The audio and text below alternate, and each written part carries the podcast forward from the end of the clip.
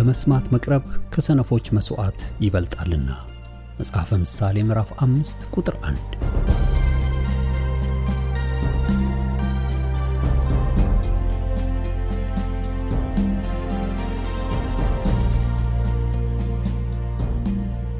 ይህን የእውነትና የሕይወት ድምፅ አገልግሎትን ለማድመጥ መቅረቦ ብልህነት ነው። ስለዚህ ጊዜውን ሰጥተው ለማድመጥ መወሰኖ ማትረፊያ ይሆኑሎታል። በዚህ አገልግሎት የእግዚአብሔርን ቃል ብቻ ይማራሉ። በተለያዩ ርዕሶች ላይ ውይይቶች፣ ጥያቄና መልሶችም ይካሄዳሉ። እርስዎ ከዚህ ቀደም በግል ጊዜው መጽሐፍ ቅዱሶትን ሲያጠኑ የተፈጠረቦት ጥያቄ ቢኖር በቃሉ ባለቤት በመንፈስ ቅዱስ አማካኝነት ምላሽን እንዲያገኙ ወደዚህ አገልግሎት ጥያቄውን መላክ ይችላሉ። የእውነትና የሕይወት ድምፅ አገልግሎት ከአጥቢያ አብያተ ክርስቲያናት ጋር በመተባበር የክርስቶስን አካል በቃሉ የማስታጠቅን አገልግሎት ለመስጠት በእግዚአብሔር ጸጋ ይተጋል። አሁን ለዛሬው ወደ ተሰናዳሉ የቃሉ ድግስ ልጋብዞ። መልካም የበረከት ጊዜ።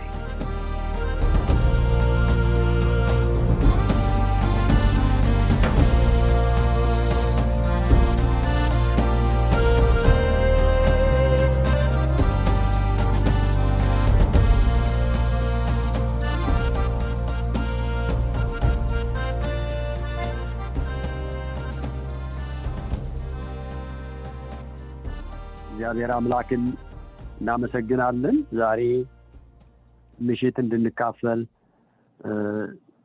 በልቤ የተቀመጠውና የተዘጋጀሁበት ይሄ ተከታታይ ትምህርት የምንማረው ነገር ነው።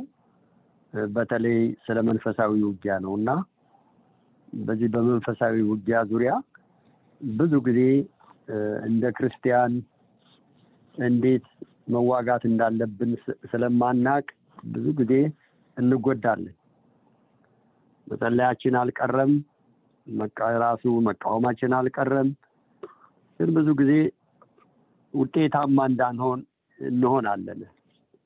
እንደ እግዚአብሔር ሀሳብና እንደ እግዚአብሔር ቃል ባለመጸለያችን ማለት ነው እና ጌታ መንፈስ ቅዱስ በረዳን እሱን እንግዲህ በተከታታይ ጌታ ቢፈቅድና ብንኖር እንመለከተዋለን። በሰኞ በሰኞ ማታ ዳንኤል ምዕራፍ ስድስት ከቁጥር ሶስት ጀምሮ እስከ አስራ አንድ አነበውና ጸልያለሁ።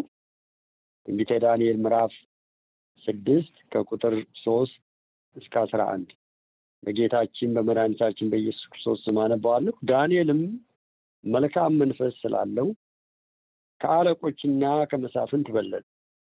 ንጉሱም በመንግስት ሁሉ ላይ ይሾመው ዘንድ አሰበ።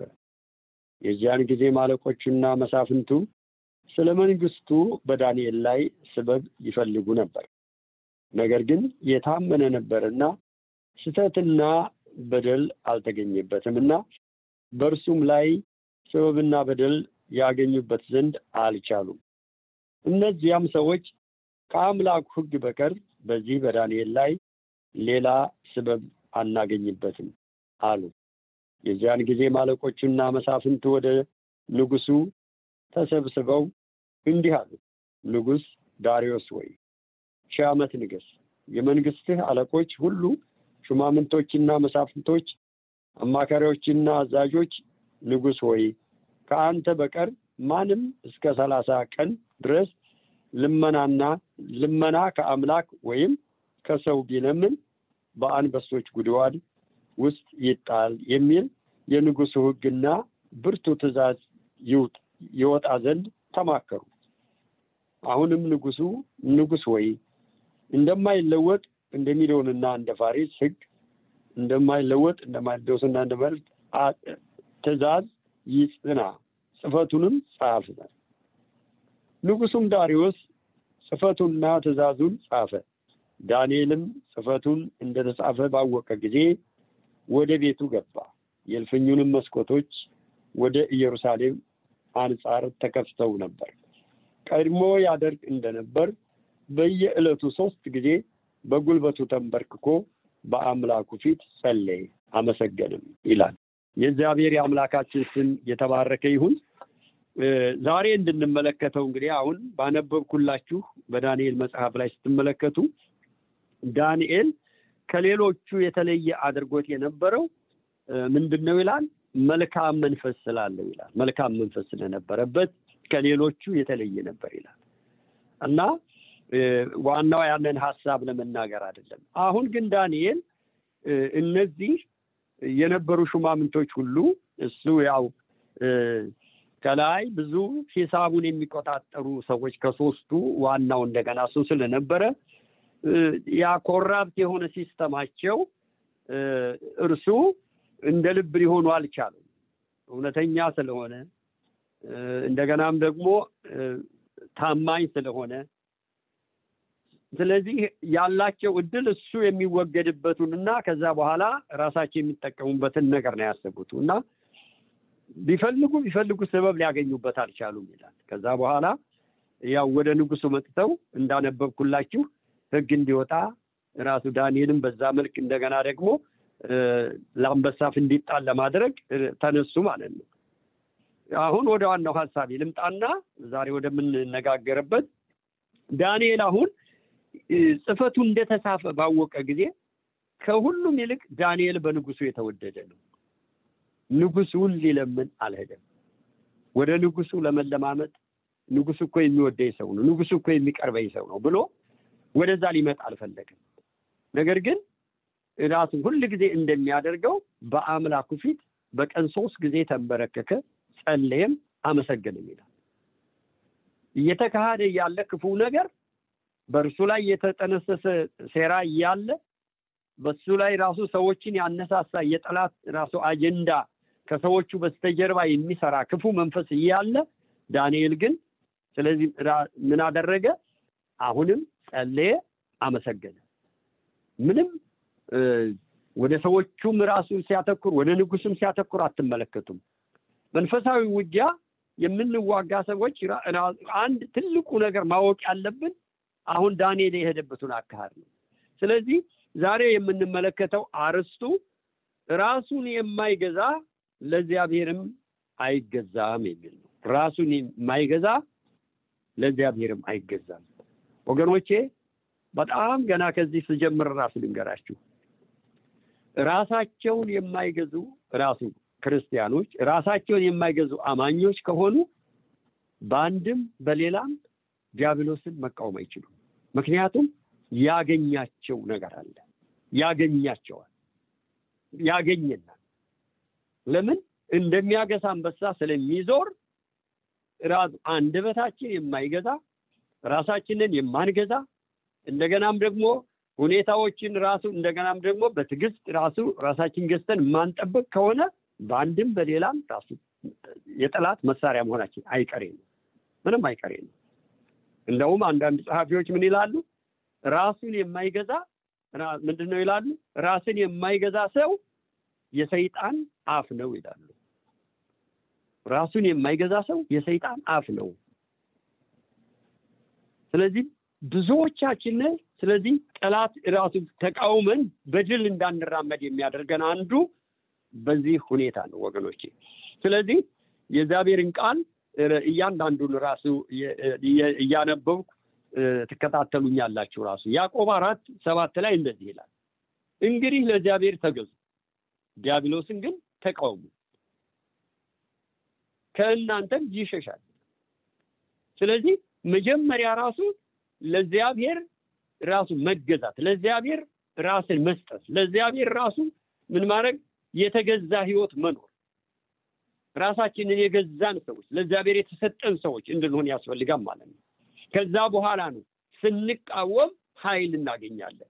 ምክንያቱም የእኛ ህይወት በእግዚአብሔር የተገዛ ነው። የእኛ ህይወት ለጽድቅ የተገዛ ነው። የእኛ ህይወት ለቅድስና የተገዛ ነው። የእኛ ህይወት ለፍቅር የተገዛ ሰው ነው። የእኛ ህይወት ራሱ ራሱ በምሬትና እንደገና በበቀል ራሱ ያለ ህይወት አይደለም። ቃይልን ምን አለው እግዚአብሔር ራሱ ኃጢአት በደጅ ታደባለች፣ ውጣና ንገስባት አለ። አያችሁ። ምክንያቱም የሚያገኘው ሊያገኘው ያለው ሰይጣን ራሱ ራሱ በሚያደርገው ነገር ነው ራሱ በሚያደርገው ነገር ማለት ነው። ስለዚህ የመጀመሪያው ራሱ የእግዚአብሔር ራሱ የመገዛት እንትን ነው ለእኔና ለእናንተ የተሰጠን ማለት ነው። በዛ እግዚአብሔር እንዲረዳን ያስፈልጋል። ሁለተኛው ሀሳቤ አንደኛ ጴጥሮስ እሱን ክፍል እንደገና አነበዋለሁ። አንደኛ ጴጥሮስ ምዕራፍ አምስት ላይ አንደኛ ጴጥሮስ ምዕራፍ አምስት ላይ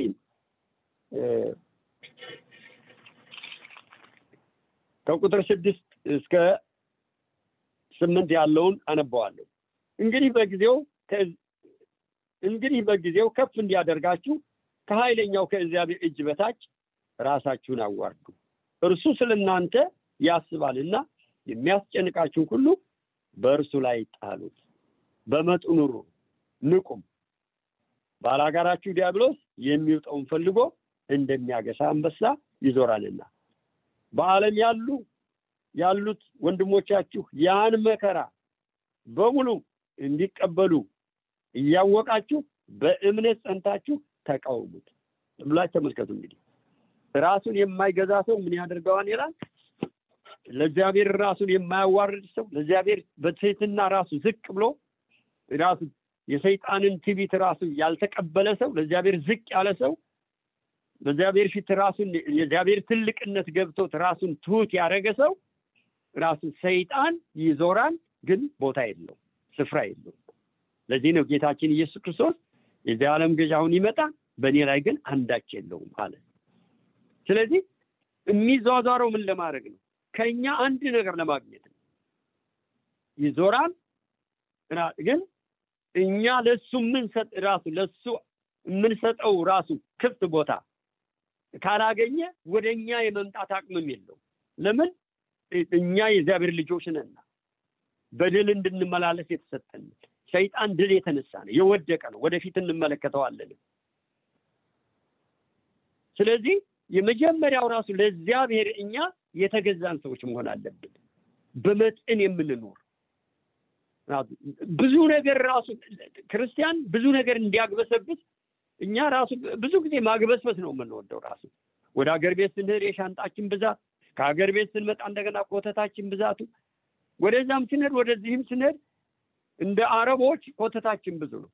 ምን ይላሉ ኤርፖርት አንደኛ ኮተት ራሱ አብዢ ሻንጣ አብዢ ራሱ አረቦች ናቸው ይባላል። ሁለተኛ ኮሪያኖች ናቸው። ሶስተኛ እኛ ነን። ስለዚህ ክርስቲያን ራሱ በመጠን የሚኖር መሆን አለበት። ራሱ ራሱ በብዙ አቅጣጫ የሚገዛ ሰው መሆን አለበት። ራስን መግዛት በብዙ አቅጣጫ ነው። እመጣበታለሁ። በአንደኛ በሁለተኛ ጢሞቴዎስ ምዕራፍ ምዕራፍ አንድ ቁጥር ሰባት ላይ እንደዚህ ይላል። እግዚአብሔር ይላል የኃይልና የፍቅር ራስን የመግዛት መንፈስ እንጂ የፍርሃት መንፈስ አልሰጠንምና ይላል። እግዚአብሔር የሰጠን ምን የሚል ነው? የኃይል የፍቅር ራስን የመግዛት መንፈስ እንጂ የፍርሃት መንፈስ አልሰጠንምና። ስለዚህ ሰይጣን እንዲዟዟርም አንፈራው። እንድንፈራ የታዘዝነው እግዚአብሔርን ብቻ ነው። ምንም ሰዎች ራሱ በእኛ ላይ ቢነሱ አንዳች ሊያደርጉን አይችሉም፣ እግዚአብሔር ካልፈቀደላቸው በስተቀር። እንደውም አንዳንድ ጊዜ ችግሮች በጣም መልካም ናቸው። ራሱ አጠገባችን ብዙ ችግር የሚያመጡ ሰዎች ካሉ እኛን ወደ እግዚአብሔር ሀሳብ ነው የሚያደርሱን ነው ራሱ ዮሴፍን ወንድሞቹ እንደገናም የቋጤፋራ ሚስት ራሱ ገፍተው ገፍተው ወዴት ነው ያመጡት? ወደ እግዚአብሔር ሀሳብ ነው ያመጡት። ወደ እግዚአብሔር አጀንዳ ነው ያመጡት። ስለዚህ አንዳንድ ጊዜ ልክ እነዛ ሰዎች ላይ እንደ በቀል ሁነን ራሱ ማየት ሳይሆን ወደ እግዚአብሔር ሀሳብ ራሱ ሊያመጡ ነው። ዳንኤልን ስትመለከቱ የሆነው እንደዛ ነው። የዳንኤል አምላክ እንዲታይ ነው የሆነው። ምክንያቱም የአንበሶቹን አፍ ዘጋ። አንበሶች ተራሱ ነው አታደሩ። ስለዚህ የዳንኤልን አምላክ የማያመልክ በግዛቴ እንዳይገኛል። በጣም የሚገርመው ነገር ዳንኤል ስድስት አስራ አራት ላይ ስትመለከቱ ንጉሱም እስከ ምሽት ድረስ ሊያድነው ራሱ ራሱ ፈለገ ይላል፣ ግን አልቻለም። እግዚአብሔር እንድናልፍበት የሚፈቅደውን ነገር ወገኖቼ ንጉስ እንኳ ከዛ ማስቀረት አይችልም። እግዚአብሔር በእኛ ህይወት ሊከብርበት ነው የሚፈልገው ነገር።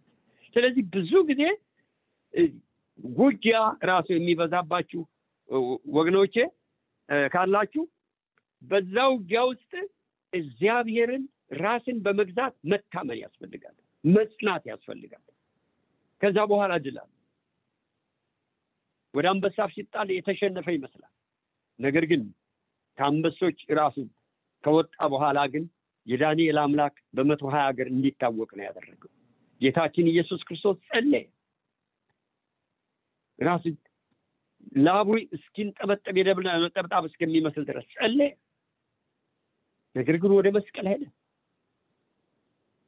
ሞት ራሱ የያዘው መሰል፣ ነገር ግን ትንሣኤን ይዞ ወጣ። አንዳንድ ጸሎቶቻችን ራሱ እኛ በዛን ሰዓት ያልተሰማን የተሸነፍን መሰለን እንኳ ራሱ ወዲያውኑ ግን እግዚአብሔር በሚከብርበት ድል ይመጣል። ክብር ለእግዚአብሔር ይሁን። ክብር ለእግዚአብሔር ይሁን። አራተኛው ሀሳቤ በገላትያ ምዕራፍ አምስት ላይ ቁጥር ሀያ ሁለት ላይ የሚገኝ ነው። የመንፈስ ፍሬ ግን ይላል ፍቅር፣ ደስታ፣ ሰላም፣ ትዕግስት፣ ቸርነት፣ በጎነት፣ እምነት፣ የዋህነት፣ ራስን መግዛት ነው ይላል። ተመልከቱ።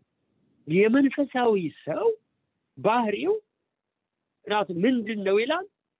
ራስን የመግዛት መንፈስ ነው። ራስን የሚገዛ ሰው ነው። ዛሬ ብዙ የጸሎት ቦታዎቻችን፣ ፕሮግራም መሪዎቻችን፣ እኛ ሰባኪዎች ራሱ ማስታወቂያ ሊናገር የወጣው ሁላችንም በቃ የመናገር ሱስ ያለብን እንመስላለን። በቃ የመናገር ሱስ በቃ ሁሉም ተናጋሪ በቃ የዛን ጊዜ የሚዟዟር ዲያብሎስ ቀብ ያለ እንደ እግዚአብሔር ቃል ብንናገር እኮ መልካም ነው።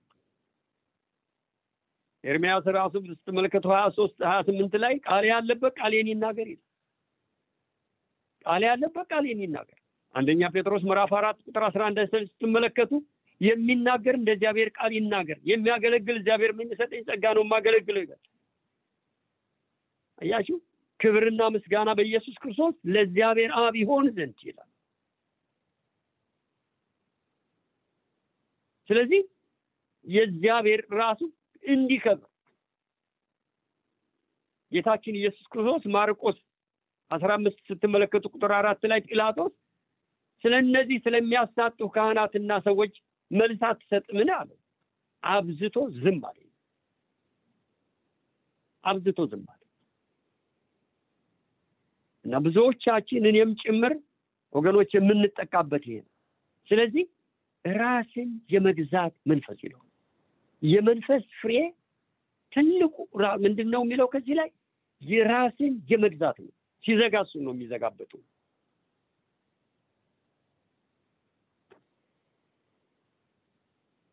ምሳሌ ምዕራፍ አስራ ስድስት ቁጥር ሰላሳ ሁለት እንደዚህ ይላል በመንፈሱ ላይ የሚገዛ ከተማን ከሚወስድ ይበልጣል ይላል።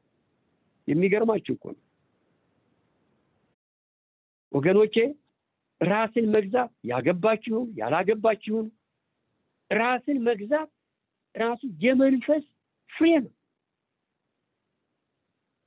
ለማንም ብለን አይደለም። ራሱ መንፈሳዊ ሰዎች ሆነን ለመኖር ስለሚረዳ እግዚአብሔር ጋር ጀምረን እግዚአብሔር ጋር ለመጨረስ ስለሚረዳ በድል ለመኖር ስለሚያስችለን በእኛ ብርታት ሳይሆን በሞራል ሳይሆን በነፍሳችን ሳይሆን በመንፈሳችን ባለው እውነት እንድንኖር ስለሚያደርገን ነው።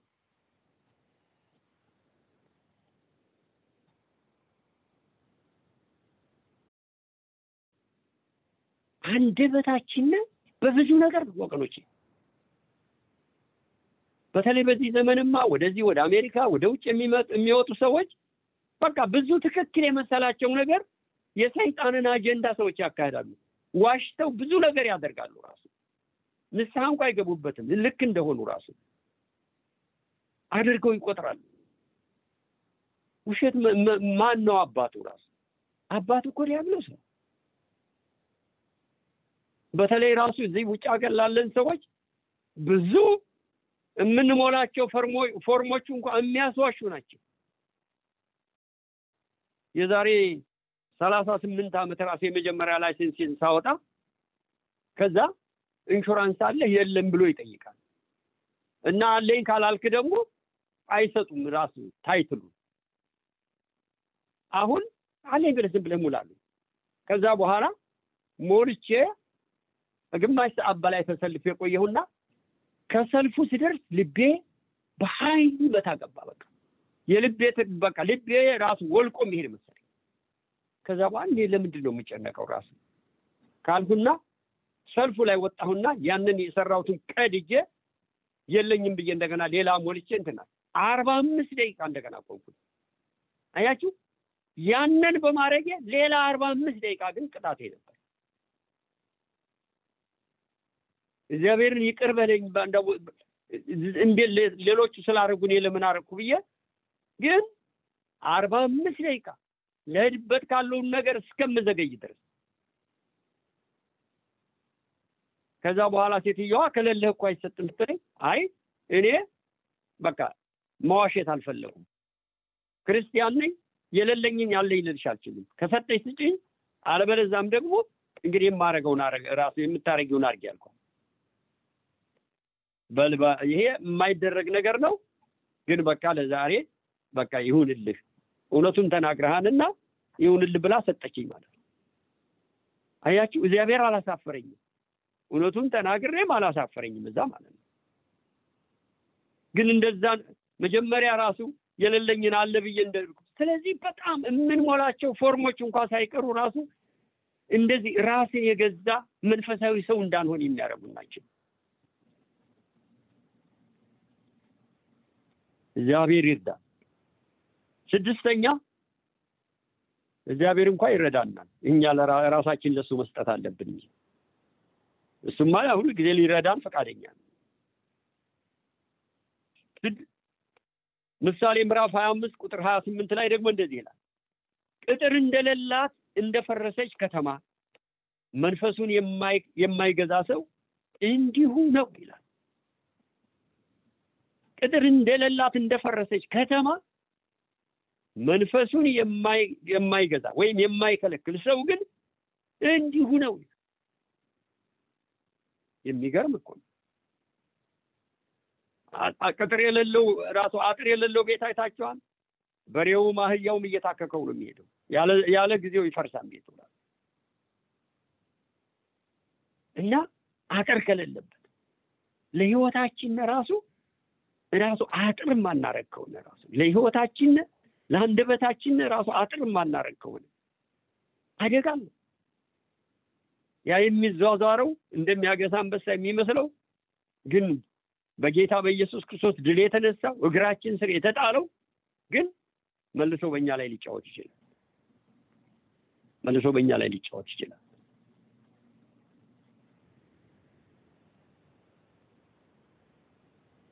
ሰባተኛው ያዕቆብ ምዕራፍ ሶስት ቁጥር ሁለት ላይ እንደዚህ ይላል። ሁላችን በብዙ ነገር እንሰነካከላለንና። በቃሉ የማይሰናከል ማንም ቢኖር እርሱ ስጋውን ሁሉ ደግሞ ሊገታ የሚችል ፍጹም ሰው ነው ይላል። ደግም ያነበዋል ሁላችን በብዙ ነገር እንሰነካከላለንና። በቃል የማይሰናከል ማንም ቢኖር እርሱ ስጋውን ሁሉ ደግሞ ሊገታ የሚችል ፍጹም ሰው ነው ያዕቆብ ሶስት ሁለት ላይ የሁላችን ችግር ነው ማለት ነው ወገኖች ስለዚህ ራሳችንን ማስለመድ አለብን። ራሳችን ልናስለምድ ይገባል። እንኳን እኛ እኮ እንስሳ እንኳ እኮ በዚህ ዘመን ብዙ ነገር እየለመደ እኮ ሰላይ ሆኖ እንኳ እየሰራ እኮ ነው ራሱ። ኤርፖርት ይዘው ራሱ drug ይዞ የሚመጣው ሰው ማግኘት ያልቻለው ውሻ ያገኘው እንስሳ በሚሰለጥንበት ዘመን እግዚአብሔርን መምሰል ራስህን አስለምድ ይላል። አንደኛ ጢሞቴዎስ ምዕራፍ አራት ቁጥር ስምንት ላይ እንደገና የተፈጠርንበቱ ዘፍጥረ ምዕራፍ አንድ ላይ ስትሄዱ እግዚአብሔርም ሰውን በአምሳሉ ፈጠረው ይላል።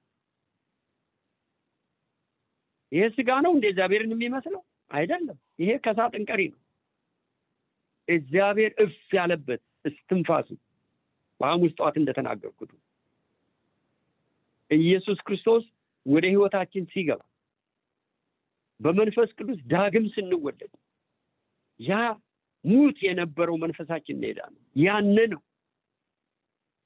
እግዚአብሔርን እየመሰለ መምጣት ያለበት። ያ ነው ስጋችንን እያሸነፈን መምጣት ያለበት። ያ ነው ራስንን መግዛት እያስተማረን መምጣት ያለበት። እንዴት ያድጋል? በእግዚአብሔር ቃል በእግዚአብሔር ቃል ወገኖች፣ ያለ እግዚአብሔር ቃል የሰው እድገት ሊመጣ አይችልም ወገኖች። የእግዚአብሔር ስም የተባረከ ይሁን። የመንፈሳዊ የውጊያ ስልት ማወቅ አስፈላጊ ነገር። ሁለተኛው አርዕስት የሱ ነው። በአጭር ባጭሩ ነው እንትን ማድረግም ለመንፈሳዊ የውጊያ ስልትን ማወቅ ያስፈልጋል። የመንፈሳዊ የውጊያ ስልትን ማወቅ አንድ አምስት ሀሳቦች ያነሳሉ። በዚህ ላይ የሚነግረን ራሱ በኤፌሶ ምዕራፍ ስድስት ቁጥር አስር ላይ ምንድን ነው የሚለው? ወደዛ ወደ መንፈሳዊ ውጊያ ከመግባታችን በፊት ማወቅ ያለብን ነገር ይላል። በቀረውስ ይላል በጌታና በኃይሉ ችሎት የበረታችሁ ብዙዎቻችን ነገር ለመበረታት የምንፈልገው በጩኸት ነው። ፖሊስ ምን ግርግር የሆነውን ራሱ ስፖርተኛ እንደዚሁ ፖሊሱን ወደ ታች ዝቅ ብሎ የሚያየው ኳስ ተጫዋች መጥቶ መኪናውን ብልጭ ብልጭ ካደረገ በኋላ registration እና ራሱ ID ህን አምጣ ሲለው ጮኸ አይደለም፣ ቀስ ብሎ ጠጋ ብሎ በል አምጣ ሲለው ID ውን አውጥቶ እንደገናም ደግሞ registration አውጥቶ ይሰጣል። በስተጀርባው የአሜሪካን ስልጣን አለ። በስተጀርባው የመንግስት ስልጣን አለ። ወገኖቼ ሰይጣን የእኛ ጩኸት አይደለም የሚያባረው። መንፈሳዊ ውጊያ ስንዋጋ ድል የሚያደርገው የእኛ ራሱ መቧጨር አይደለም፣ ማልቀስም አይደለም፣ ወይም ደግሞ ራሱ መጮህም አይደለም። የምንጮህበት አለ። ግን በተለይ በጠላት ላይ በጌታ በኢየሱስ ክርስቶስ በሱ ራሱ ውስጥ መሆናችንን እርግጠኛ መሆን አለብን። የእሱን ኃይል ተላብሰን እንደሆነ የምንዋጋው ማወቅ አለብን። የእሱን ክብር በእኛ ላይ ይዘን እንደሆነ የምንዋጋው ማወቅ አለብን። በዚህ ነው ብዙ ጊዜ በጣም የሚያታግለን ራሱ በጣም ብዙ ጊዜ ያታግለን። እኔም ራሴ እንደዛ የገጠመኝ ጊዜ ነገር ግን በጌታና በኃይሉ ችሎት ሁነን ወገኖች ልንቃወም የሚገባው የእግዚአብሔር ስም የተባረከ ምክንያቱም በጌታና በኃይሉ ችሎት ቆላስያስ ምዕራፍ ሁለት ላይ እንደዚህ ይላል። ቆላስያስ ምዕራፍ ሁለት ቁጥር አስራ አምስት ላይ አለቅነትና ስልጣናትን ገፎ ይላል ድል በመንሳት በእርሱ እያዞራቸው በግልጽ አሳያቸው። በግልጽ ድል ማድረጉን እያሳየ ይህንን ኃይል ተላብሰን መንፈሳዊ ውጊያ ለመዋጋት መዘጋጀት ያለብን። የእግዚአብሔር ስም የተባረከ። ሁለተኛ ጌታችን ኢየሱስ ክርስቶስ በሰራው ድል በፍጹም መታመን አለብን። በቃ ድል የድል ሰዎች እንደሆነ ራሱ ኢየሱስ ፍጹም አሁን እንዳነበብቱ በቆላሲያስ ላይ ድል እንደነሳ ልባችን በእርግጥ ማመን አለ። ምክንያቱም እምነት ትልቅ ስራ የሚሰራ ስለሆነ ዮሐንስ አስራ ሰባት ቁጥር አራት ላይ እንደገና ምሳሌ ምዕራፍ ሶስት ቁጥር አምስት ላይ በፍጹም ልብ በእግዚአብሔር ታመን ይላል። በፍጹም ልብ በእግዚአብሔር ታመን፣ በራስ ማስተዋል አትደገፍ፣ በመንገድ ሁሉ እርሱን ወቅ፣ እርሱን ጎዳናህን ያቅና። ስለዚህ በእርሱ ላይ ያለን እምነት አስፈላጊ ነው። አንዳንድ ጊዜ ሰዎች ወደ እግዚአብሔር ራሱ ወደ ጌታ ቤት መጥተው ጌታ ኢየሱስ ክርስቶስ እንዲቀበሉ ሆነው እምነታቸው ግን ፍጹም በዛ ላይ እንዲሆን ብዙ ጊዜ አይመቻቸው። አንድ አባት ሁለት ጊዜ ራሱ አስተማር ናቸው። ከዛ ጥምቀት ላይ ሲመጣ እንደው የእናት አባቴ እንትን እንዳያደርገኝ ራሱ የእናት አባቴን ከሃይማኖት እግዚአብሔር እንዳይቆጣኝ ይላል። የመጀመሪያው እንደዛ፣ ሁለተኛ እንደዛ። ከዛ በኋላ አይ እንግዲህ እምነተውን ኢየሱስ ጋር አድርገው የያዙ አልኳቸው። አያችሁ እምነታችን ኢየሱስ ክርስቶስ ላይ ካልሆነ አደጋለን አደጋለን። እግዚአብሔር የተቀበለው መንፈስ ቅዱስ ከፍ ከፍ ያደረገው ኢየሱስ ነው ወገኖች። የምወደው ልጅ እርሱ ነው ስሙት ብሎ ያለው። ስለዚህ በዚህ እምነት ውስጥ መሆናችን በጣም ቅድም ብዙ ጊዜ በዚህ ፕሮግራም ልቤ ከሚነካበት ምንድን ነው ብትሉ ለነፍሳት የሚደረገው ጥሪ፣ ህይወታቸው ለደክም ወደ ላሉ የሚደረገው ጥሪ ይሄ ቀላል እንዳይመስላቸው ወገኖች። ሰዎች አለን እያሉ እንደ ይሁዳ ወደ ሲኦል ሊሄዱ ይችላሉ። ይሁዳ ዕብራውያን አስራ ሁለት አስራ አንድ ላይ አልተጻፈም። ዕብራውያን አስራ አንድ ላይ የለም። ምክንያቱም ኢየሱስ ጋር ግን ነበርኩ። ኢየሱስ ጋር እኮ ይሄድ ነበር። ዴማስ እኮ ራሱ ጳውሎስ ጋር ነበር። ተአምር እኮ ሲሆን አይቶ ይሁዳ እኮ ሙታን ሲነሱ ሁሉ አይቷል። ኢየሱስ ጋር ነበር። ኢየሱስ የጠራው ስለዚህ እርግጠኛ ኢየሱስ ላይ ያለን እምነት በጣም አስፈላጊ ነው።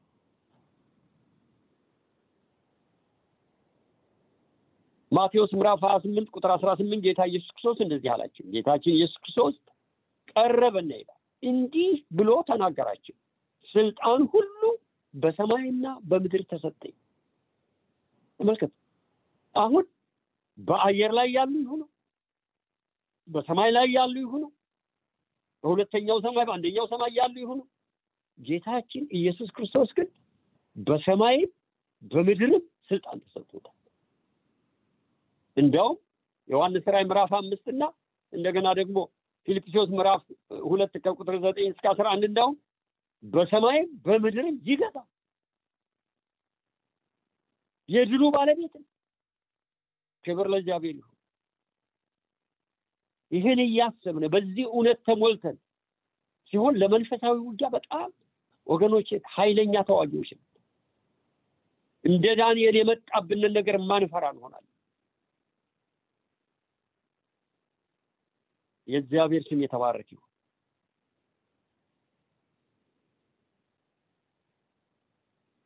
አራተኛ ማቴዎስ አስራ ስድስት ቁጥር አስራ ስምንት ላይ እኔ እምልሃለሁ አንተ ጴጥሮስ ነህ፣ በዚች አለት ላይ ቤተ ክርስቲያንን እሰራለሁ፣ የገሃነም ደጆች አይችሏትም።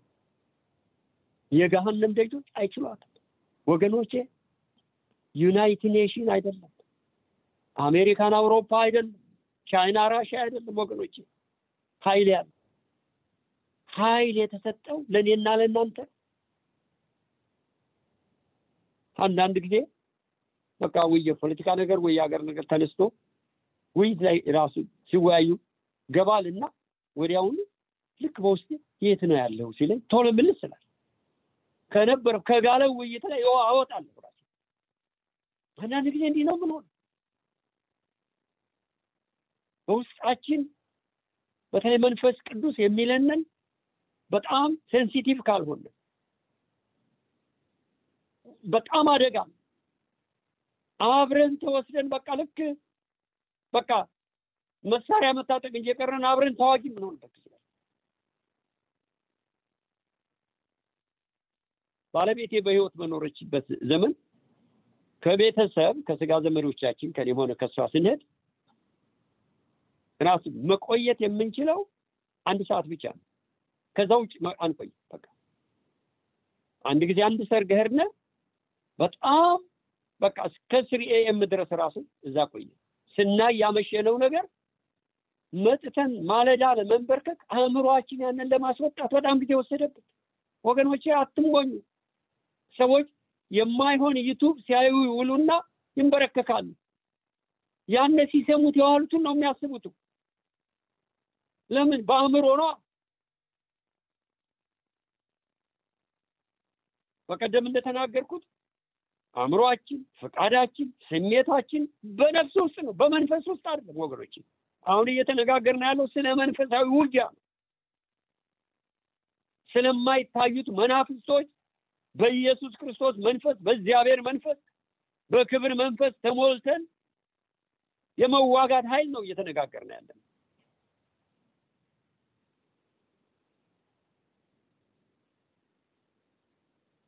የእግዚአብሔር ስም የተባረክ ይሁን። አምስተኛ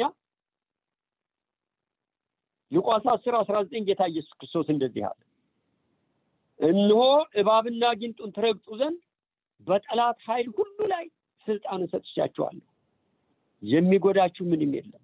የእግዚአብሔር ስም የተባረከ እነሆ እባብና ጊንጡን ትረግጡ ዘንድ በጠላት ኃይል ሁሉ ላይ ስልጣንን ሰጥቻችኋለሁ፣ የሚጎዳችሁ ምንም የለም።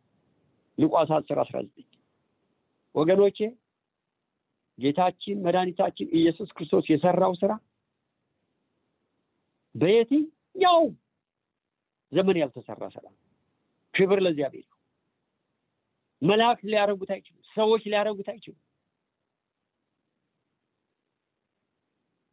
አንድ ኤቲስት የሆነ ራሻዊ ፈላስፋ ብዙ በቃ ስለነ ጋንዲ ስለነ ማርክስ ስለነ ሊነን ስለነ ጆሴፍ ስታሊን ስለነ ሂትለር ሁሉ በቃ የእያንዳንዳቸውን ሰዎች ህይወት ካጠና በኋላ ቆይ ይሄ በቃ ታሪክ ሰራ ተብሎ የሚነገርለትን እስቲ ስለዚህ ስለ ኢየሱስ ክርስቶስ ህይወት ማየት አለብኝ ማንበብ አለብኝ ብሎ በቃ የጌታ ኢየሱስ ክርስቶስን ታሪክ ለማወቅ መጽሐፍ ቅዱሱን ራሱ አራቱን ወንጌል በሚገባ ባለው የፍልስፍና እንትን ማጥናት ጀመር በደንብ አዳምጡ። እኔና እናንተ የምንጎዳበትን ነገር ይሄ ሰው ሲጨርስ የሆነውን ነገር ነው። ወንጌሉን አንብቦ ሲጨርስ በህይወት የሆነውን ነገር ነው። ይሄ ሰው የነዛን ክፉ ያደረጉን ሰዎች ሁሉ የሰው ህይወት የጨረሱን ሰዎች ሁሉ እያየን ነው ምን እንዳለ ታውቃላችሁ? መጨረሻ ላይ እኔ ይሄን ኢየሱስን ሰማይ የሰማይ ኑሮ መንግስተ ሰማያት የሚሉት ባይኖር እንኳ ለምድር እንኳ ቢሆን እሱን እከተለዋለሁ። እሱን እከተላለሁ። ለምንድን ነው ይሄን ያለበቱ? ሲወለድ ጀምሮ ሲወለድ ጀምሮ እስከ መስቀል ሞት ድረስ አንድም violence አላደረገም አንድም እንኳ violence አላደረገም። ዛሬ ግን ስንት ክርስቲያኖች violence ውስጥ የምንገባው? መግባት የሌለብን ቦታ የምንገባው ስንቶቻችን? ሲወለድ እስከ መስቀል ሞት። There is no violence. I will give my life even ራሱ heaven ባይኖር ማለት ወገኖቼ ይሄ የተቀበልነው ጌታ እንዲገባን ያስፈልጋል። ኢየሱስ ወገኖች ህይወት እንዲበዛልን ነው። እኔ ኢየሱስ ለ title አልሞተልኝም ስለ title ቢነግ ምን ያደርግልኝ? ስለ አገልግሎትም አልሞተልኝ። ህይወት እንዲበዛልኝ ህይወት እንዲበዛልኝ። እኔ አንዳንድ ጊዜ በአገልግሎት እንኳን ችግር ሲበጣ ምንድነው ብለው ቅንነቴን አታጥፉብኝ ይላል። ቅንነቴ እንዲጠፋ አልፈልግም። ሌላው ይቅር እንጂ ቅንነቴን ማጣት አልፈልግም። ህሊናዬን ማጣት አልፈልግም። በጣም ንቁ ልንሆን ያስፈልጋል። የእግዚአብሔር ስም የተባረከ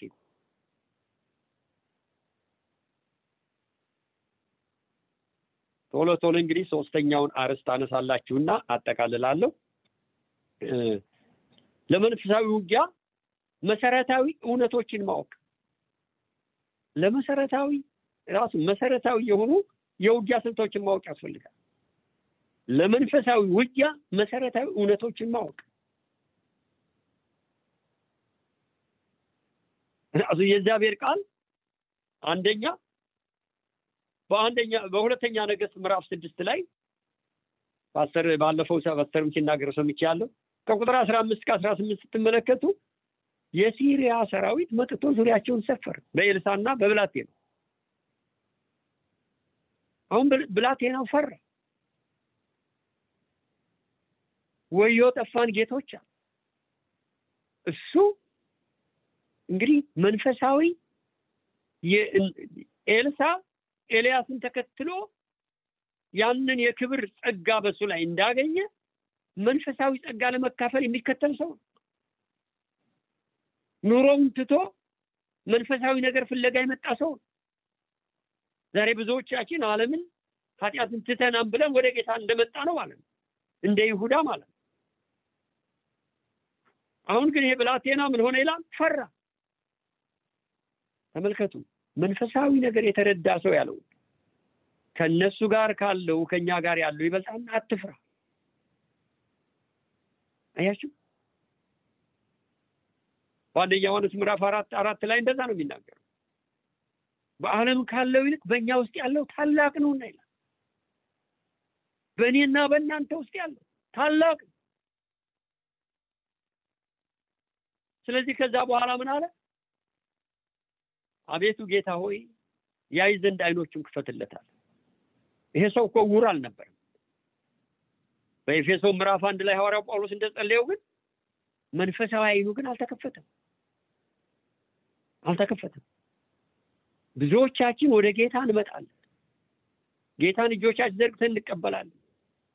አንዳንድ ትምህርቶች ተምረን እንጠመቃለን። ከዛ በኋላ ግን በእግዚአብሔር ቃል ማደግ ያለብን አይመስለንም። ለእግዚአብሔር ቃል ጊዜ መስጠት ያለብን አይመስለንም። እኔ ወደ ጌታ ስመጣ ጥያቄዎችን በሙሉ አውጥቶ የጣለልኝ የእግዚአብሔር ቃል ነው ወገኖቼ። አእምሮዬ በጣም አስቸገረኝ አልኩት። አንድ ወንጌላዊ በኢየሱስ ስም በለው አለኝ። በኢየሱስ ስም አልሄደልኝም አልኩት። ምክንያቱም እንዴት ይሄድልኝ? እኔ ገና ስጋዊ ነኝ በዛ ሰዓት። ይሄ መረ አሁን እንደምላችሁ ተው ውስጣዊ መረዳት መኖር አለበት። በሰይጣን ላይ እየተጫሙ ለመሄድ እግራችን ስር እንደሆነ እኛ በሰማያዊ ስፍራ እንደተቀመጠን ያ መረዳት ወደ እኛ መምጣት አለበት። ስለ ስላሴዎች የነበረኝ ጥያቄ የተፈታው የእግዚአብሔር ቃል እያነበብኩ ስመጣ ነው። ማንም ሰው ሊመልስልኝ አልቻለም ነበር። የኦርቶዶክስ ቄስ ሁሉ እየጠየቁ እንዲቸገረኝ እሳቸው ደግሞ ራሱ ምንድነው አንተ ሳጥናኤልን ይዘህ አትምጣብኛል። ወገኖች መንፈሳዊ ውጊያ ራሱ ካልገባን ካላወቅ ነው ለመንፈሳዊ ውጊያ መሰረታዊ እውነቶችን ካላወቅ ከባድ ነው። አሁን ኤልሳ ምንድን ያደረገው አይኖቹን ክፈትለት ሲል አይኖቹ ሲከፈት በኤልሳ እና በብላቴናው ዙሪያ የእሳት ሰረገሎች ሰፍረዋል። ያ ብቻ አይደለም። አቤቱ ጌታ ሆይ አይናቸውን ታሳውር ዘንድ ጸልያለሁ። አይናቸው ያ ሰራዊት በሙሉ አይናቸው ታወረ። ምን ያህል መረዳት እንዳለው ተመልከቱ። በብሉይ ኪዳን ያለ ሰው የኖረው ግን የአዲስ ኪዳን ህይወት ነው ወገኖች። በሬዎቹን አርዶ በቃ ቤተሰቡን ተሰናብቶ በቃ ጌታ ይበልጥብኛል ብሎ ዛሬ ብዙዎቻችን ግን ወደ ጌታ እንመጣለን፣ ግን ገና ልባችን ዓለም ነው ያለው። እንደ እስራኤል ልጆች ከግብፅ ወጥተዋል፣ ግን ልባቸው ገና ግብፅ ነው።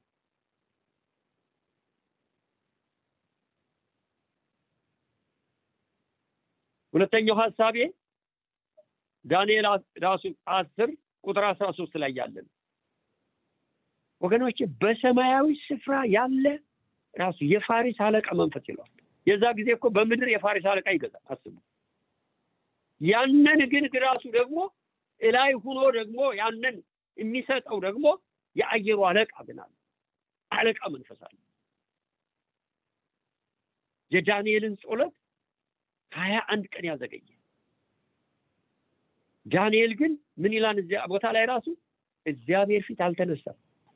በቃ እግዚአብሔር ፊት በቃ ይጠብቃል መልስ እስኪመጣ ድረስ። አንዳንዶቻችን እኮ ጸሎታችን በቃ ተንበርከን ጌታ ሆይ ዛሬ መቼም ታውቃለህ እስኬጇ ላይ ብዙ ነው ራሱ በደህና ያሳድርከኝ በደህና ውለኝ ባይ የአባቶቻችን እና የእናቶቻችን ጸሎት ነው ጸልየን እኮ የምንሄደው አንዳንዶቻችን ደግሞ አንዳንዶቻችን በቃ እንናገር እንናገር እንናገርና ብልክ አንሰሪ ማሽን እንደምንተው ስንናገር ቆይተን ከዛ ተነስተን መሄድ እንስማው እንጂ እግዚአብሔር እኮ ይናገራል። መንፈስ ቅዱስ እኮ ይናገራል። ወደኛ በቃሉ ሊመጣ ይችላል። በመንፈስ ቅዱስ ሊመጣ ይችላል። ሃሌሉያ! በደንብ ጊዜ ሰጥተን እንስማው እንጂ ስለዚህ በዳንኤል ላይ ስትመለከቱ ከዛ ቀላል ነገር አልነበረም ወገኖች። የዳንኤልን ጸሎት የተቋቋሙ የዳንኤል ጸሎት ግን መልእክተኛ ገብርኤልን ራሱ ከሰማይ እንዲመጣ አደረገ። አሁን ገብርኤልም ራሱ ለማለፍ ተቸገረ። አሁን የጦሩ አለቃ ራሱ ሚካኤል መጣ። እዛ ጊዜ እሱ እነሱን እየጣለ እርሱ ግን መልእክቱን ለማድረስ ግን አልፎ መጣ። የተወደድክ ዳንኤል ሆይ ወገኖቼ፣ የመጀመሪያው ራሱ መንፈሳዊ ውጊያ የሚዋጋ ሰው መወደዱ ሲገባው፣ በቃ መወደዱ በእግዚአብሔር ሲገባው፣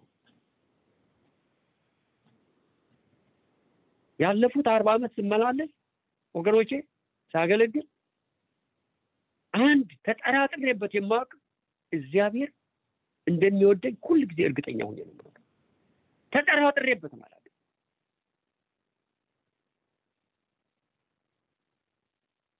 አንድ ጊዜ ይሄን ነገር እና እንደገና ደግሞ ሲኦል እገባለሁ ብዬ አስቤ አላውቅም ብዬ ስሰብክ ሳነሳ እንዲህ እንዴት አስበህ አታውቅም?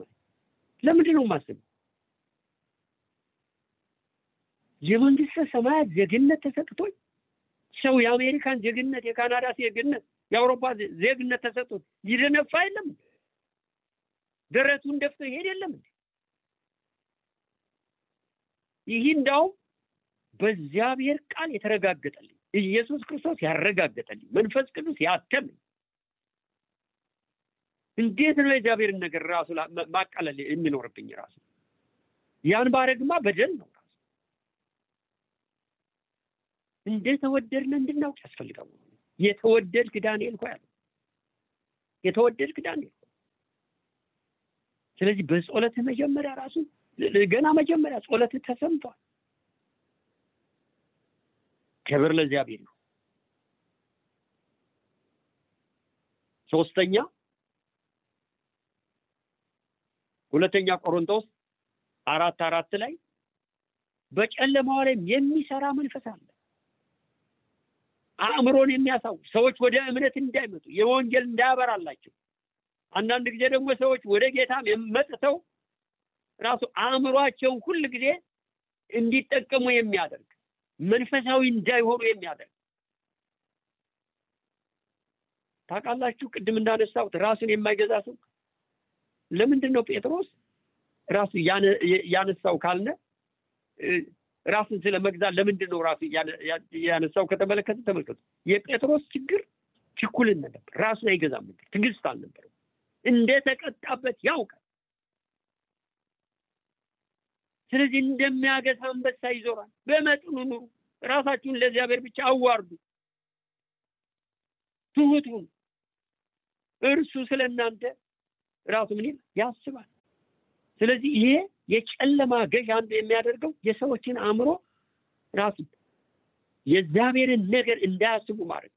ልክ ኤልሳ ጋር የነበረው ብላቴና የሲሪያን ሰራዊት ብቻ እንዲያይ እንዳደረገው ምን ያደረገናን ይሄ ጨለማ ገዥ በኤፌሶንም ላይ እንደሚናገረው ወደፊት እንማረዋለን። የእግዚአብሔርን ነገር እንዳናይ ነው የሚያደርገን። ችግራችን ላይ እንድናተኩር ሁኔታዎች ላይ እንድናተኩር በተፈጠረው በምናየው ነገር ላይ እንድናተኩር ያጨልማል አንዱ ትልቁ ስራ ያ ጌታችን ኢየሱስ ክርስቶስ ሉቃስ ሀያ ሁለት ቁጥር ሰላሳ አንድ እስከ ሰላሳ ሁለት ምን አለ? አሁን የጨለማው ጊዜ ነው ወደዛ ወደ ሞት ይሁዳ ወስዶ ጠቁሞ አሳልፎ በሰጠው ጊዜ ማለት ነው። አሁን የጨለማው ጊዜ ነው ወገኖቼ ያንን መቋቋም የሚቻልበት በጌተ ሰማኔ ተደፍቶ ወደ አምላክ መጸለይ ነው ወደ አባቱ መጸለይ ለእኛም ያለ ነው ወገኖቼ የጌታ አብሮነት እንዲመጣ ያደርገዋል።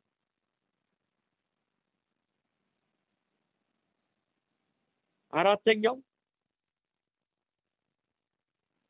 በኤፌሶን ምዕራፍ ሁለት ላይ ቁጥር አንድ እና ሁለት የሚገኝ ነው። እንደዚህ ይላል። በበደላችሁና በኃጢአታችሁ ሙታን ነበራችሁ።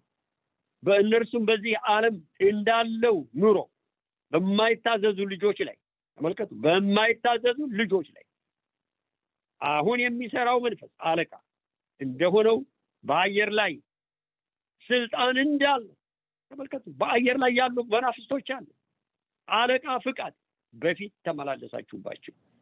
ተመልከቱ ሰይጣን ራሳችንን በማንገዛበት የሚያደርገ ምንድን ነው ኃጢአት እንድንሰራ እኛን ሁኔታዎችን ማመቻቸት።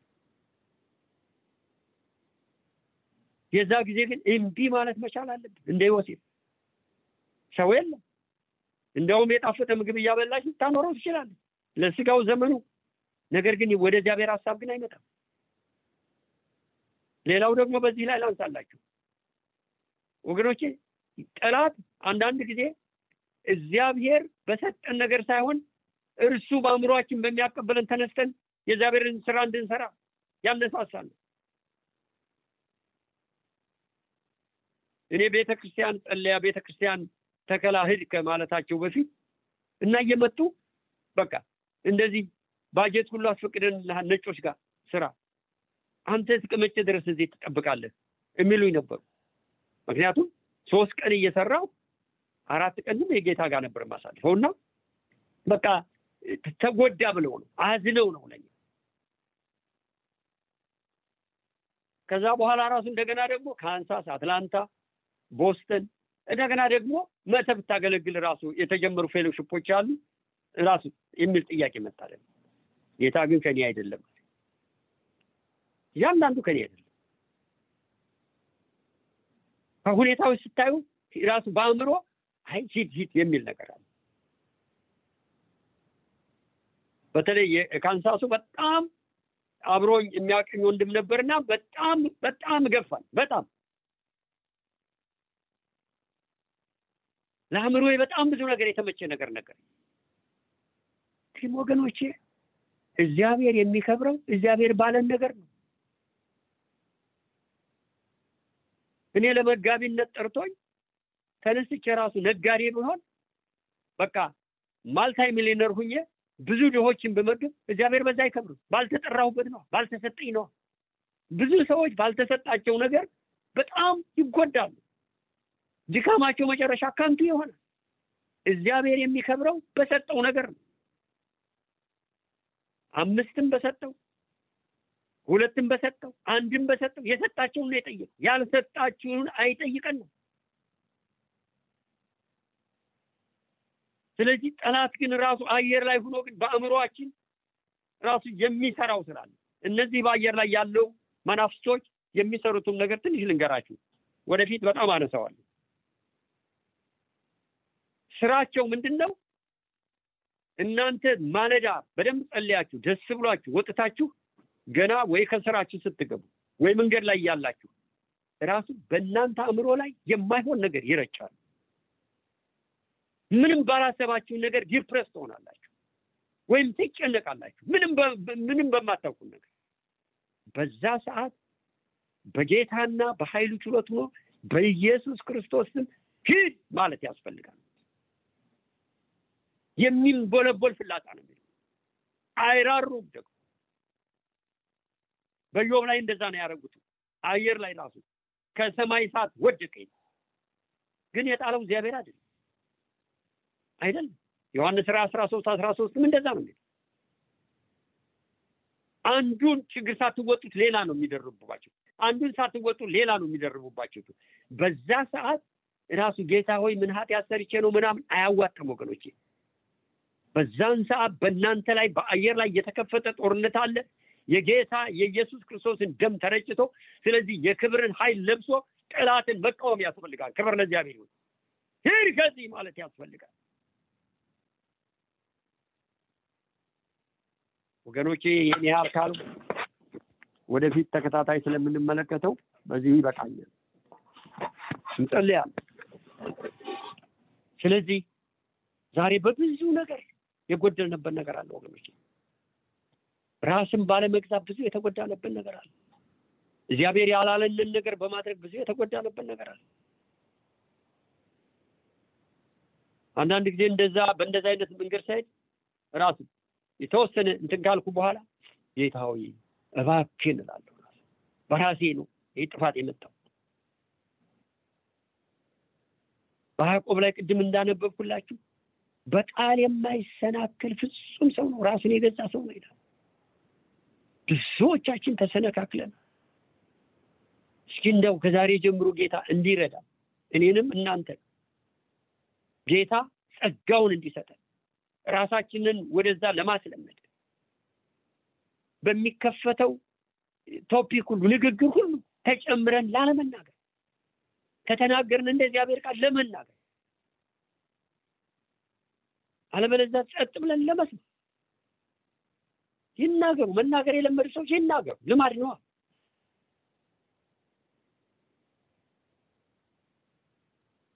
ለዚህ እኮ ነው ሰዎች በቃ መናገር የለመዱ ሰዎች አቁም ብትላቸው እንኳ አይችሉም። ኧረ በስማኝ እባክህ ዓመት ልናገር ነው የሚሉት። በጣም አስፈላጊ ነው ወገኖቼ። እግዚአብሔር ለእኔና ለእናንተ ጸጋውን ይሰጣል። በስጋችን አንፎክርም፣ በነፍሳችን ዙሪያ ባለው አንፎክርም፣ በአእምሯችን አንፎክርም። ነገር ግን አእምሮን የሚያልፍ የእግዚአብሔር መንፈስ አለ። ራስን የሚያስገዛ የእግዚአብሔር መንፈስ አለ። በጽድቅ በቅድስና የሚያቆም የእግዚአብሔር መንፈስ አለ። ወገኖቼ በዚህ ዘመን እነዚህ ጌዎች እና ልዝቢያኖስ በጣም የሚገርም ነገር ነው። በፍቅር ነው ሰውን እንትን የሚያደርጉት። ኮፒ ማድረግ የማይቻል ወገኖቼ የዛሬ ሀያ ሰባት ሀያ ስምንት ዓመት ጌታ እየጸለይኩ ላምን አለኝ ራሱ ጠላት ኮፒ የማያደርገው ጽድቅና ቅድስና ነው አለ። ጽድቅና ቅድስና ነው። እንደገና ደግሞ ያው church በጀመርን ሰሞን ደግሞ እንደዚህ አንዳንድ የ financial ችግር መጣና ጌታ ሆይ እንዴት ነው ራሱ ምንም ነገር እንዴት ልኖር ነው አለ። ስለምኖር አኖርሃለሁ ስለምኖር አኖርሃለሁ። ወገኖቼ የምንኖረው የሚኖር አምላክ ስለያዝ ነው። ዝም ብሎ እኮ ያለ ጌታ መኖር እኮ ኑሮ እንዳይመስላችሁ ስቃይ ነው። አልፈንበት መጥተናል። ዛሬ በዚህ ድካም ያላቸው ሰዎች በዚህ ሁኔታ ራሱ ጌታ ወደ እያንዳንዳችሁ እንዲመጣ ያስፈልጋል ወገኖች። ወደ እያንዳንዳችን ሁል ጊዜ በጸጋው መምጣት ይፈልጋል። በቃ የእኛን በድል መመላለስ ነው እግዚአብሔር ችግሩ እያለ የሰይጣን መውጊያ እያለ ሲያስቡ ሰይጣን ቀላል ነገር ነው። የሰይጣን መውጊያ የተሰጠው ሰው እስከ ሶስተኛ ሰማይ መነጠቅ። እኔ ሁል ጊዜ እሱን ክፍል ሳነብ እግዚአብሔር ሆይ አይገባኝም ይሄ ሰብኬበት አላውቅም። ያን ክፍል ወስጄ ሰብኬበት አላውቅም። ምክንያቱም ቀላል አይደለም። የሰይጣን መውጊያ ሶስት ጊዜ ጸልዮ የሰይጣን መውጊያን የሚያስችል ግን ጸጋ ነው የተሰጠው። ጸጋ የመጀመሪያው ስብከቴ ወገኖቼ፣ የመጀመሪያው ስብከቴ ሰዎችን ሁሉ የሚያድን የእግዚአብሔር ጸጋ ተገልጧና አይቸው አይቸው ራሴ ምክንያቱም ራሴን የማልገዛ ሰው ስለነበርኩ ጸጋ የሚባለው ነገር ጌታዊ ገባኝ። በቃ ገብቶኛል። ስለዚህ ጌታዊ ይህን የመጀመሪያ በህይወቴ ስላሳየኝ መስበክ የምፈልገው እሱን ነው። ከዛ ልክ ስብከት ሲሰጠኝ እሱን ነው የሰበኩት። በቃ ዛሬ በዚህ ላይ ለምታዳምጡ ሁሉ ወገኖቼ፣ ለአብያተ ክርስቲያናት ሁሉ የእግዚአብሔር ጸጋ ወገኖቼ ተገልጧል። የሚቀበለው ሰው ነው የሚፈልገው። ይህን ጸጋ እፈልገዋለሁ። በዚህ ጸጋ መኖር እፈልጋለሁ። በዚህ በነፍሴ ዙሪያ በአእምሮዬ፣ በስሜቴ፣ በፈቃዴ ሰልችቶኛል። እንደ ጴጥሮስ በዛ መጓዝ ራሱ ክህደት እንጂ ሌላ አያመጣብኝ፣ ፉከራ እንጂ እነሆ ጸንቶ መቆም አያደርግኝ። በኋላ ግን የእግዚአብሔር ጸጋ ሲመጣ ዘቅዝቃችሁ ግደሉ ይላል ወገኖቼ። ያለ እግዚአብሔር ጸጋ ምንም አይደለም። ምንም ምንም ወገኖቼ ጸጋችን እንኳ ራሱ ከሱ እንደሆነ የሚገባን አንድ ጊዜ ባለቤቴ ጋር ሆነን አለመግባባት ፈጥረን ከዛ በኋላ ዝም ብዬ ጥዬ እሷ ሜሪላንድ እና ቨርጂኒያ መጣ። ስመጣ ቤቴ ሁለት ሰዎች ለጸሎት ይጠብቁኛል ተቀምጠው። ከዛ በኋላ በሩን ከፍቼ ሰላም ካለኳቸው በሩን ከፍቶ ገብተን ራሱ አሁን በሉ ራሱ ተጫወቱ ምናምን ነው ጸሎት ነው ፈልገን የመጣ ነው እንሄድበታለን አሉ። ከዛ በኋላ እኔ ያለሁበትን ሁኔታ እነሱ አያውቁም። ዝም ብዬ እየተጸጸትኩ ንስሐ ሳልገባ ነው የመጣሁት። ዝም ብዬ ግን ለምን ይሄን አደረኩ እያልኩ እመጣለሁ። ከዛ በኋላ ልክ አሁን እነሱ የእግዚአብሔርን ቃል አካፍዬ ስጸልይ ሁለቱም የእግዚአብሔር ኃይል ነካቸውና ወደቁ። ከዛ በኋላ መንፈስ ቅዱስ እንደዚህ አለኝ፣ እነሱ ራሱ ስለ እምነታቸው አድርጌያለሁ፣ ስለሰራው ኃጢአት ግን ንስሐ ግባል። ወገኖቼ ጸጋ እኛ የምናደርገው እኛን ተጠቅሞ መንፈስ ቅዱስ የሚሰራው ስራ፣ የእግዚአብሔር መንፈስ የሚያደርገው ስራ። ክብር ለእግዚአብሔር።